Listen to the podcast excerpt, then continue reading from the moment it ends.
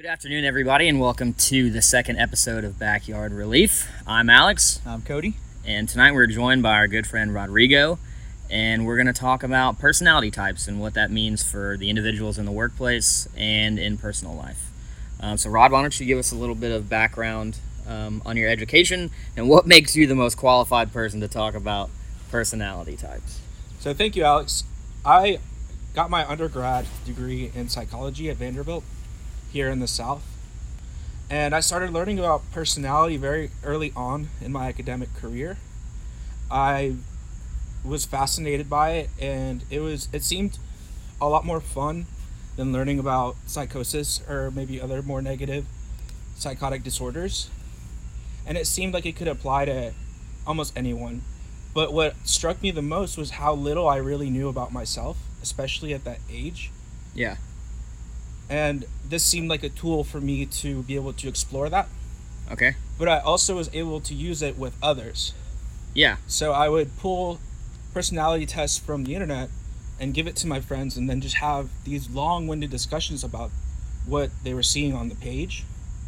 But when I say you know, a test from the internet, I don't mean like, hey, what what character from Twilight are you? this isn't a BuzzFeed article, is what Yeah. you're saying. right. There are things that make a test good in a scientific sense. Yeah. That make it able to predict things. That make it so that you are talking about something real. So I started learning that very early on, and I pushed and pushed on that, and I try to make it what I wanted to do. So I then got into the stats behind it all, and it's actually very fairly complicated. Um, there's this procedure called factor analysis that kind of undergirds all of it, which I'll go into that later. So And- there, but they're like actual, like you can quantify a personality in, like there's a metric that that will actually define what personality type you are by, like how I guess you would answer a series of questions or something like that. Like you can actually quantify that. Right. Um, it's the only way to do it, I would say. realistically, like without it being like a horoscope or something like that. Like to, to give you an accurate answer on it, it would need to be like an official study type thing. Is what you're saying? Right. There are um, a bunch of factors here at play. You probably you need a sample. You need to have variance in that sample, which means that people need to be differing in how they answer these questions. Yeah. And that kind of fuels the whole process. And then what factor analysis does is it discovers patterns in all these different variances Yeah. that you're seeing. So like, you know, give this item to group A and you can see that it's higher than group B on it. You start to notice these patterns. Um, so I was very fascinated by this, and I know I'm trying to explain the science as I'm explaining my history. So I'm just going to rush through my history. um, ended up getting my minor in stats, and then moved on to New York University, where I could use these in assessments in the professional field. Yeah. So then I could start maybe saying, hey, your group A is ready to do this while your group B isn't ready to do this um, in the workplace. Or maybe for assessing leadership qualities, you can say this person should be in the training group, this person should probably stay in their job longer. So there's applications for this everywhere. And if you want to look at a more common explain or people who do this, insurance. Really? They categorize people. Netflix categorizes people, and they use that to predict Like uh, what you're gonna want to watch? what you're gonna watch. what you'll be interested in. what you know, whether you're gonna die in a car crash young, could be any of these things. Really? And So I mean, are they out there like giving these person like are companies giving these personality tests to their employees? Like, is that that's a thing? absolutely. Really? And Have you? I mean, have you ever had to? I've never had one. I've never heard of one that. of the before. most common ones is Myers Briggs. I mean, I I've heard of that test before, but I don't know that. I mean, I'm sure I probably you probably had me take that before. I haven't. So that actually was a sticking point for me because I would have these very in depth conversations with the professors and they'd be like, dude, low key, Myers Briggs sucks ass. And then I would talk to other professors who were not in that field and it seemed like there was this inside outside. Like if you knew Myers Briggs sucked, you were inside. And Yeah. if you thought it was the best, you were outside. And the reason is Myers Briggs is used in teamwork settings to uh, you you basically get a personality type. I think there's E. There's four letters you get. So I could be an ENTJ, which means I'm extroverted. I sense things. I I don't know, but it classifies you into Like over six- different, like a spectrum. Not a spectrum. It's not a spectrum. It's that's the problem with it. It's Okay. not a spectrum. It's categories, and there's 16 different categories, Oh, okay, gotcha. and people are able to relate to each other better, Yeah. and so they get this feeling of camaraderie and feeling of that this is the truth because it seems to be working for me in a work environment. yeah. But if you ever try to predict anything, which is what the end goal of this is, is you're trying to predict outcomes. Myers Briggs doesn't predict jack shit. Really, It's actually illegal to use it to hire people. because it's like just not reliable. It's It doesn't give an accurate picture, I guess. So one of the fundamental principles of this is reliability. Mhm. If I measure you once, are you are you going to have the same level if I measure you again a month from now? Now, would now? that matter if like you'd seen the results of what it said? it should Like retesting, like you're like, oh man, I scored high on all these things, but that's not who really who I think I am. So I might change my answer next time. it shouldn't. The questions themselves should be filtering out your self perception. Oh, okay. I've yeah. I've, I mean, I guess I've heard about questions like that. Whenever I want to say it was when I was taking the GRE or was doing something like it was supposed to, like, be able to give a consistent like whether you really understand this topic over a, a long range of things, like by asking similar questions in a different way. So that way you're not just trying to like, oh, I answered this one question like this before. I'm going to answer it again like this again. You're not supposed to differentiate, like to be able to know that the questions are alike. Right. And that way it's giving like an Okay. accurate. I have picture. done many of those. It's Yeah. very annoying because I feel like I've already answered the question. Why am I getting Yeah. asked this in a different way? So that just mean that that's a It's bad just one. I guess? coverage. Okay. So what you every question has a uh, a predictive piece and an error piece, and what tests do is they average all the questions together, and what should happen is that the error pieces disappear, and you're left with the predictive pieces, Mhm. and your reliability is totally tied to that because if you have good reliability, that means your questions are overlapping enough to do that. And then Oh, gotcha. Okay, I validity- mean, that makes sense. is another term you should know, and it's like its ability to predict things or face validity if it looks like it, it's predicting what it should. For example, if I'm trying to hire you to be a manager at a shoe store and the questions are about dancing, you might say this test is invalid. So there's there's these very key terms, but there's not that many of them. Yeah. It's pretty easy to get into this.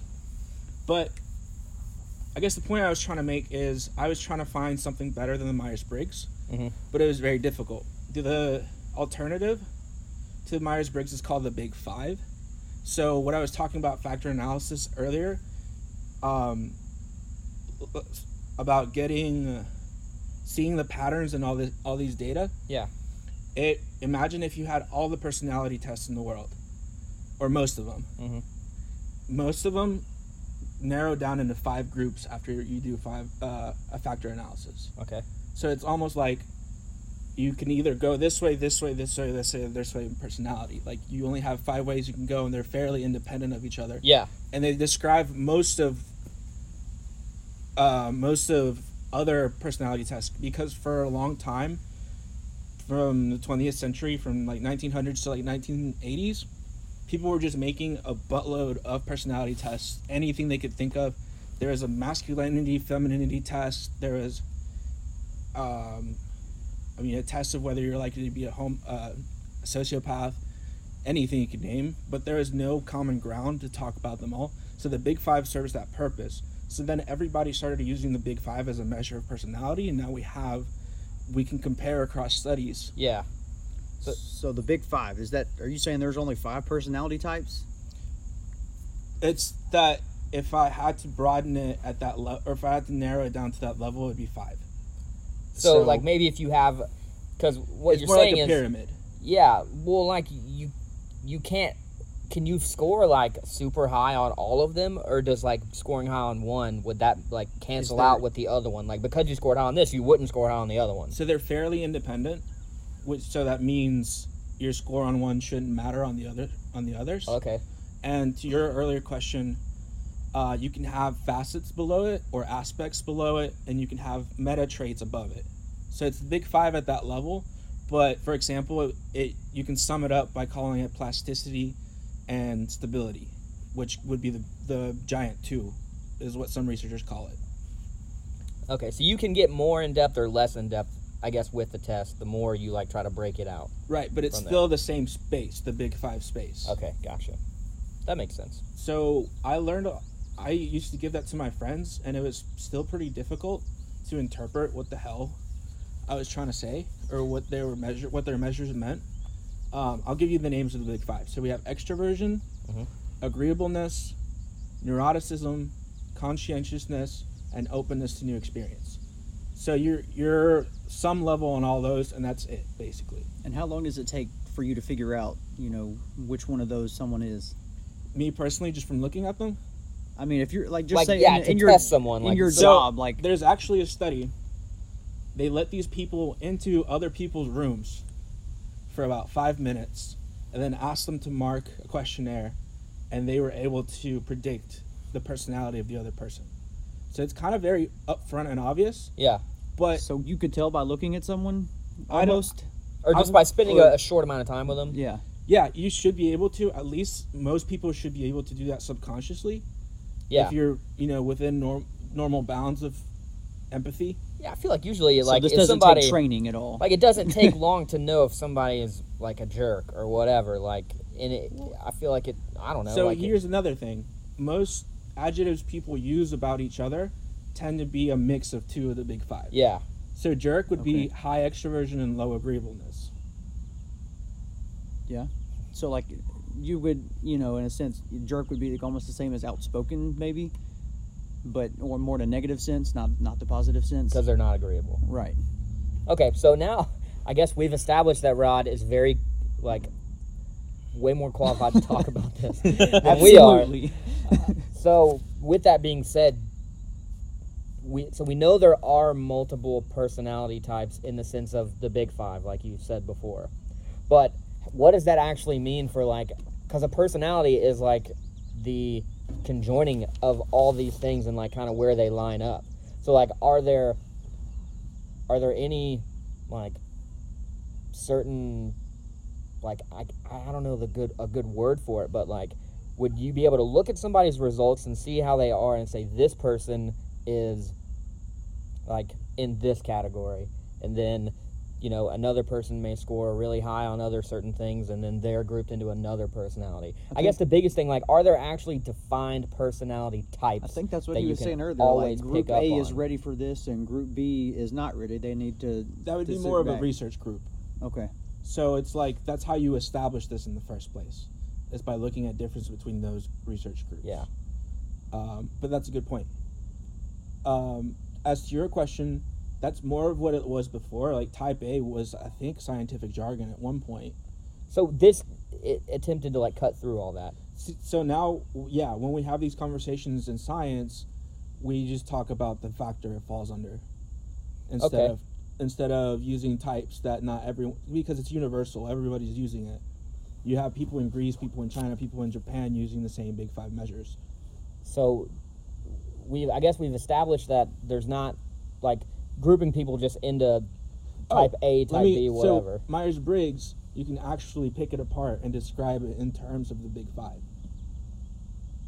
So, it really is just going to correlate to what, like this personality correlates more to just like where they scored on the scale, basically. You could say, like, for example, I've heard, I'm not sure if this is true 100%, but like the S in in the Myers Briggs, that, that dimension is basically just a mix of a couple of the big five. Yeah. Um, agreeableness, neuroticism, and conscientiousness. So, do these, like, do how you got how you sorted into these different, like different big five, like does it does it matter on a scale of like how well you should be able to do at work? Absolutely. You think it actually does? No, it, it's it's proven It's that proven. It, it actually does. So then a note about saying the word prove. If you're in your first couple of years of psych, they will tell you to avoid that completely. Never say prove. Everything is still an open question. It's science. You might get disconfirming results. Okay. Once you get past the third year of psych, you start learning about these things called meta-analyses. What meta-analyses do is they take in 100 to 200, 300 studies and lump all their subjects together and come up with a conclusion. So now you're coming up with a conclusion that is like 30,000 people strong. You can apply that to the rest of the world with like 99% sure. Yeah, because you, certainty. you've got a big enough test group that it's- it, it should make sense. It's enormous. So that's what happens with conscientiousness. Conscientiousness is one of the big five, and it's your. It has two aspects. One is orderliness, Mm-hmm. how you know neat and tidy you are, and industriousness, which is how high you set the bar for yourself. How hard are you willing to work? These two predict work performance, um, and it's correlation, right? Yeah. but I guess I can't say proven because we haven't done experiments where we take some of people's conscientiousness away. But we have such an overwhelming amount of data Yeah. that suggests That like these people who scored high on this, like ultimately, like do better to get better ratings in Yeah. work. Okay, so I guess that leads into what I was going to ask next, though, is like, what are the categories that would make you more successful in business as compared to like an artist or one? Just so people, I guess, could get a better like by looking at this, could actually get a better idea of where they might fit in. Because I feel like that's like a laborer or something. yeah, like that's a big thing for people. So and like we talked about last time, that people like don't necessarily, especially at our age, don't really know where they're going one way or the other. Like, what could they look at this and actually get a better idea of like what industry Which- they might be better suited for? okay, so um, first off, conscientiousness is the second biggest predictor of work performance behind. Guess what? You got me. What's the top? What do you think? I honestly have no. Wait, what? Give me the big five. Oh, it's not. No, it's not con- personality. Orderliness and industrious. Is that what you said? That's conscientiousness. Right. It's So that's conscientiousness. So, what's what else is the other determining factor on whether they're work performance. work performance? The be- the biggest predictor of work performance. I don't know. It's intelligence. Oh, okay. Oh. Yeah, I mean- oh yeah, that makes sense. Yeah. So- we, we probably scored pretty low on that one, Billy. so conscientiousness is the second biggest predictor of work performance, and uh, well, the biggest one out of personality. Okay, so the big five. What are the categories that it tests? Like, what what is it going to sort you into? It doesn't sort you into any of them. You just get a level on each. Of Yeah, like a score. Like, which what are the columns, or what are the big five? Extroversion, so you're either really shy or really outgoing. Mhm. Agreeableness, you're either kind of selfish and unempathetic, or you're you know have a lot of empathy. Uh, neuroticism, either you're really emotionally stable or you're really nervous and anxious. Openness to experience, you're either close to new, new experiences or you're open to new experiences. And that's it. Oh, conscientiousness, you're Yeah. either rule following, hardworking, or you're kind of a sloth and don't fall, don't clean up after yourself. So, you said for artists, openness to new experience is key Yeah. because you it cha- it affects how you interpret your senses. Like people with high openness feel things differently. It's more vivid. It's more poignant, more important to them to express themselves, and they also take ideas in better, and they kind of play with them more in their head. Mm-hmm. So for artists, writers, openness is really important, but it's also really important for managers now. Yeah. So Um, what about leaders? Leaders, extroversion. If you're willing to lead the charge, if you're you're willing to talk to people, if you're willing to take risks, extroversion helps you with that. But pretty much everything helps you as a leader. Emotional stability helps a lot. The opposite of neuroticism. That helps a lot because you're able to deal with crises better and you're able to kind of mellow out the people around you. Okay. So I have a question. Yeah. Male and female are there different? I mean, uh, they're the same personality types, correct? Like, or does one score higher on certain things more often than than the other? So, not if you look at it from the big five level, but if you go down one level or when you have 10 aspects, two for each one, there is a difference in assertiveness, which is a, an aspect of extroversion. Males are more assertive than women when you measure them. Okay. And I think women are more agreeable than men overall. That's the big five level. I think women are more orderly. I don't I think, think- I would disagree with any of that. So, but w- And I think that women are also more a little. Uh, don't make me say it. Women are more. So this is neuroticism, not neurotic. Neurotic is when you go see the doctor and they check you out. Neuroticism you can live with. well, because it's a person, it's a it's a It's a factor though. Like everybody is on a, a scale of neuroticism. Like It's just where the averages are. You're I'm not- high, yeah. It's just where the averages are. No, so trying to say that- neurotic would say that you're really high on like all your stuff points to you being like So that's really a- high on that scale. That's what a personality disorder is. Is when you're so high or low on one of these that it's, Yeah.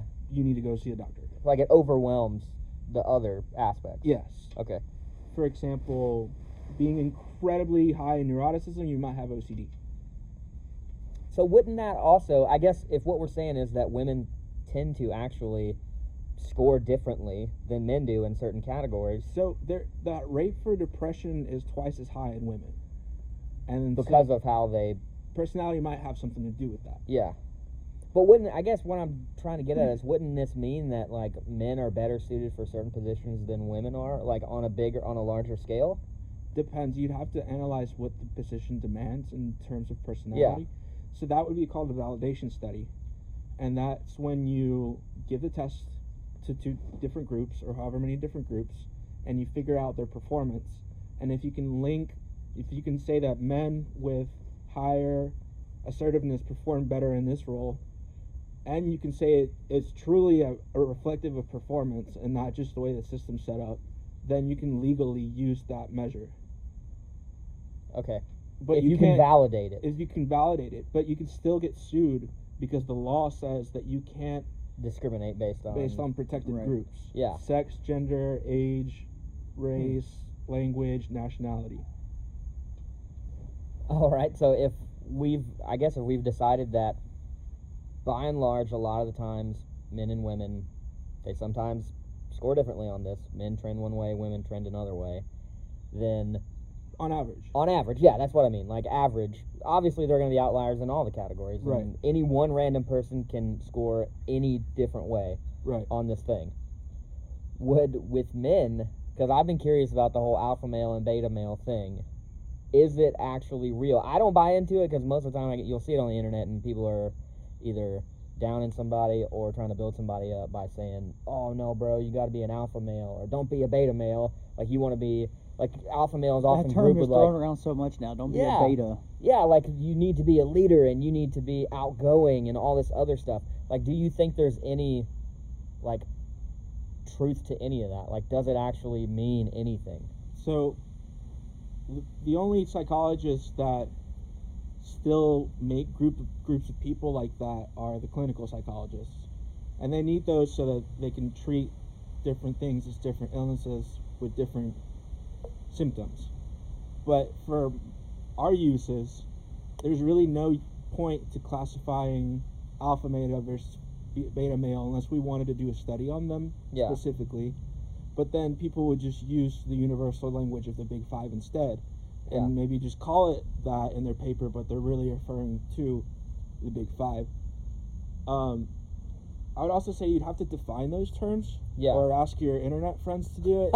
well, I mean, that's one of the things that I'm like, I've been thinking about too. Like, what does that actually mean? Like, what? So if you score high on every five, like of the five factors, you score high on all of them. Is there like a term for that? So would that not be we an have a friend male? who did who almost did that.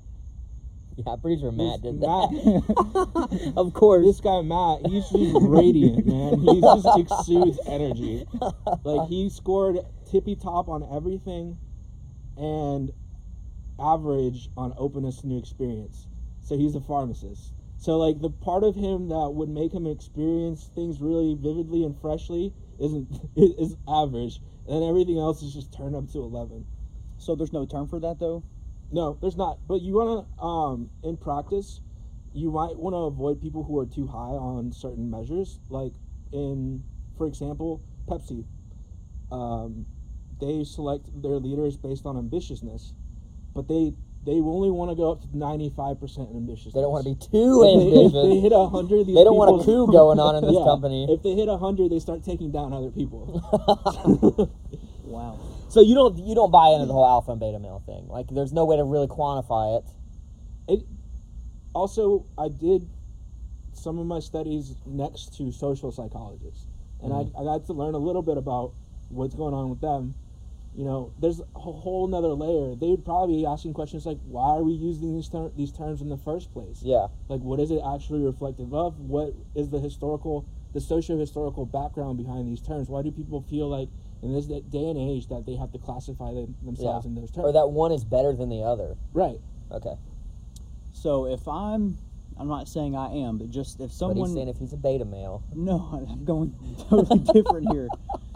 So if I'm somebody and I feel like you know this is the path I want to take, but then I you know find out I'm scored on a level that you know I guess would say I'm not suited to go down that path. Is there a way I can change my personality to be better suited, you know, to go down that that path? So personality won't keep you out of anything. Probably not. Um, you can still do it, but you can change your personality. It just takes years. So it's it's like a mindset change. It it starts as it starts as that, then attitude, behavior, thoughts. So do you have to go to a psychologist? No, they, they would they would make so much money off of you. They would just probably deal with your feelings of inadequacy. But you're you're saying it would need to be like you would have to change your whole perception and everything to the point where it is actually automatic. You answering questions this way instead of it like you consciously trying to make yourself do it that way. yeah. Because it needs to be like a totally It to subconscious genuine. thing. Yeah. So personality changes as you age. There are certain critical periods in your development where, um, kind of it either changes direction or is formed. So it's formed at six years old. Basically, your experiences plus your genetic dispositions combine to form who you're going to be for most of your life, at least 80% of it, most of it. And then from then on, your experiences add up to a lot less, but it's still changing in a very obvious pattern. And most people, um, they tend to be a lot different than their parents at this time. But then, what most people will find uh, between 22 and 28 is that they become their parents, and that's because their personality is changing a lot in different directions. Extroversion tends to go down, agreeableness tends to go up, neuroticism tends to go down, conscientiousness goes up, and openness to new experiences goes down. So you kind of have this ramp down where you're a little bit less exploratory and a lot more stable. And it coincides with when most people start to feel like they have their shit figured out in life. I want to go back. You said so when when you're a young, you know, two, three, four. Is that just an innate thing, like getting that personality, or is that just from the experiences or your parents, how you just life, or is it innate? So I've talked to a psychologist recently who says you might have personality in the womb before anything has happened to you. You're just wired a certain way. Um, and they were talking about depression now. Some people are wired to be a little bit more neurotic, and in the womb they're already feeling stress. So there's nothing they can even do about that. Those types of people. Of course, there is. Everyone's going to have a different result, and you can have things that, you know, lead to better results. For example, a stable home environment, or, you know, parents who listen to their kids and teach them how to talk about their emotions. This is more on the clinical side. Um, but, you know, generally, stress free environment will be helpful for those people. It's, it's not like there are people who are born doomed. There may be, but it's very few. Gotcha. So, what would you say, like a successful person's personality type would look like? It really is no type. I mean, you obviously want as much conscientiousness as possible and as little neuroticism as possible, but you can go too far in those. Some some overly conscientious people tend to be really sticklers about rules and can't really learn new behaviors, and some overly emotionally stable stable people kind of detach from life and don't really feel anything. So I'm actually extremely high in emotional stability and like I've felt excited maybe like 10 times in my life. Like I just there are just emotions I don't feel. Um most of them negative. Like I just I'm unfazed most of the time and it's fucking awesome in some ways but then I might not get that kick in the ass I'm I need sometimes. Yeah. That was kind of part of my self search that I I need you to do this test on me because I need to learn some stuff about myself as well. We could do it. I have a much nicer test than I did back then. Good. I'm game. So, So, what, would, what would you say a winning personality is? So people like people who are very extroverted. By winning, um, I'm assuming you mean someone who is very likable. Yeah. So, someone who's very agreeable, very extroverted, um, very emotionally stable. Conscientiousness probably doesn't matter. Openness probably doesn't matter. But if you have someone who's warm and coming up to you and doesn't seem to cause a lot of drama, I think you're gonna get someone who's very popular. so, I mean, would we equate popularity to being a winning personality? I mean, I guess in certain stages of life, popularity is going to matter more, one way or the other. I mean, Yeah. if you're the the boss already, then I guess it doesn't really matter how popular you are because you're already the boss, right? Well, d- yeah. Does that matter? Should a should your boss have a winning personality? I think a lot of people, and this is more of my, my graduate studies, will say that your boss, it's the number one thing that makes the most difference in your job. I think that's what current research says, is your boss. And I think if your boss is warm, empathetic, and chill, you're going to rate them higher on the survey.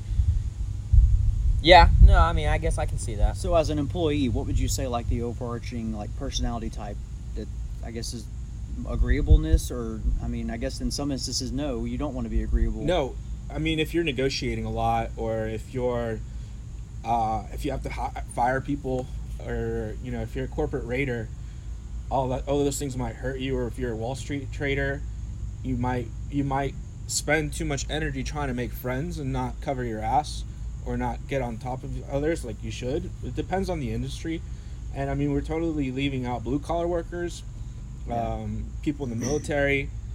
Um, there's research on them too. Um, and like I said before, intelligence is the num- number one factor for most of these jobs, but it matters more for more complex jobs. Yeah. The more complex the job, the more complex the profile you would need to be successful. Right. And that's also some, sometimes where openness to ideas might come in a little more. For example, if you're a professor or an engineer or, you know, an Apple designer, you would also have to be kind of creative and really smart. So you kind of get these mixes of personality and intelligence. That's also something interesting I, st- I studied. Um, there are two types of intelligence. You have crystallized intelligence, which is what you know, and you have fluid intelligence, which is what you can work with. And then, depending on the mix of personality types, personality traits you have, that's how much you use your fluid intelligence to get more crystallized intelligence. Man, you were just spitting out information. I'm loving it. like I'm learning over here, and I enjoy it. Okay, so I guess now that we've looked at it in a like professional setting, like do you think that these play into a social setting? Like what are there would one personality makeup be better suited for another person like if you're looking to date somebody or something like that like would how their profile is set out would that be would it matter like to how your profile is set Like, should that be a topic on your first date? You know, like, what are your personality types? How do you rate on this?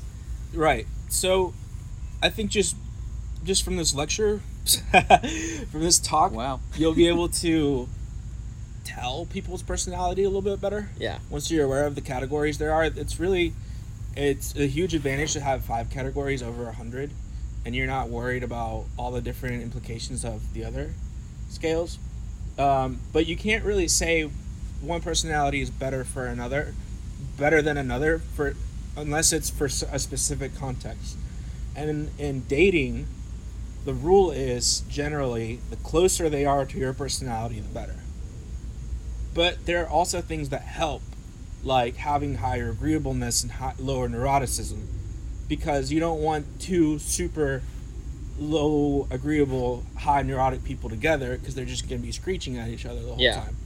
So they're it's kind of how it is.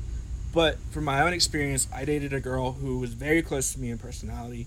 We were both very high on emotional stability, and it went great. It was really, you know, I consider this a relationship a success. I'm not with her anymore, but Does that make it hard for you to date, having all this knowledge in your head? That yes, absolutely. I shut people down so fast because I can tell that they're not a good fit for me. Yeah, I don't want to be around this dummy over here. Does that play into your friend groups as well? Like when you're choosing who do you want to hang out with? Actually, no. I I tend to pick I people if I get a good feeling about them, that's what I go with. Um, and I can tell some people that are trying to who are naturally nice, and people who are just kind of pretending to be nice, or people who are naturally outgoing or just pretending to be outgoing. It's you can t- kind of tell um, whether they're playing a persona or not because you know I don't know personality isn't just how someone interacts with you it's also their behaviors the whole time. Um, like if someone is super nice to you but they show up late they don't bring something they leave you know they leave a mess. We've got friends like that. you know then then they're maybe they're not that nice or considerate and you can't really depend you wouldn't really expect them to do that for you later.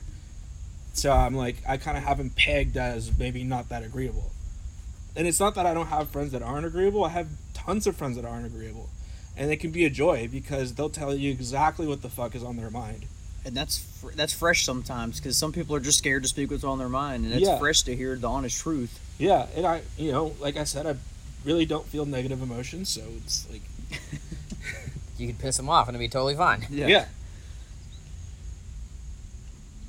Huh.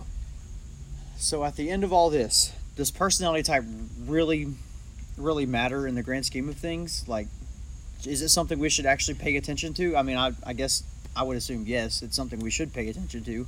yeah what do you think I mean, I don't know. I th- I would look at it and be like, yeah, if I scored high and all this stuff, we should definitely pay attention to it. But then if I scored low in certain categories that I felt like, yeah, man, I'm conscientious or intelligent or whatever, but then the test reflected differently, then I of course I would want to say no, I don't agree with Yeah, I feel like there would be a lot of naysayers and just like this is a load of crap. I'm not going to listen to this. I, I see it as kind of like your height or your weight. It's, you're stuck with it.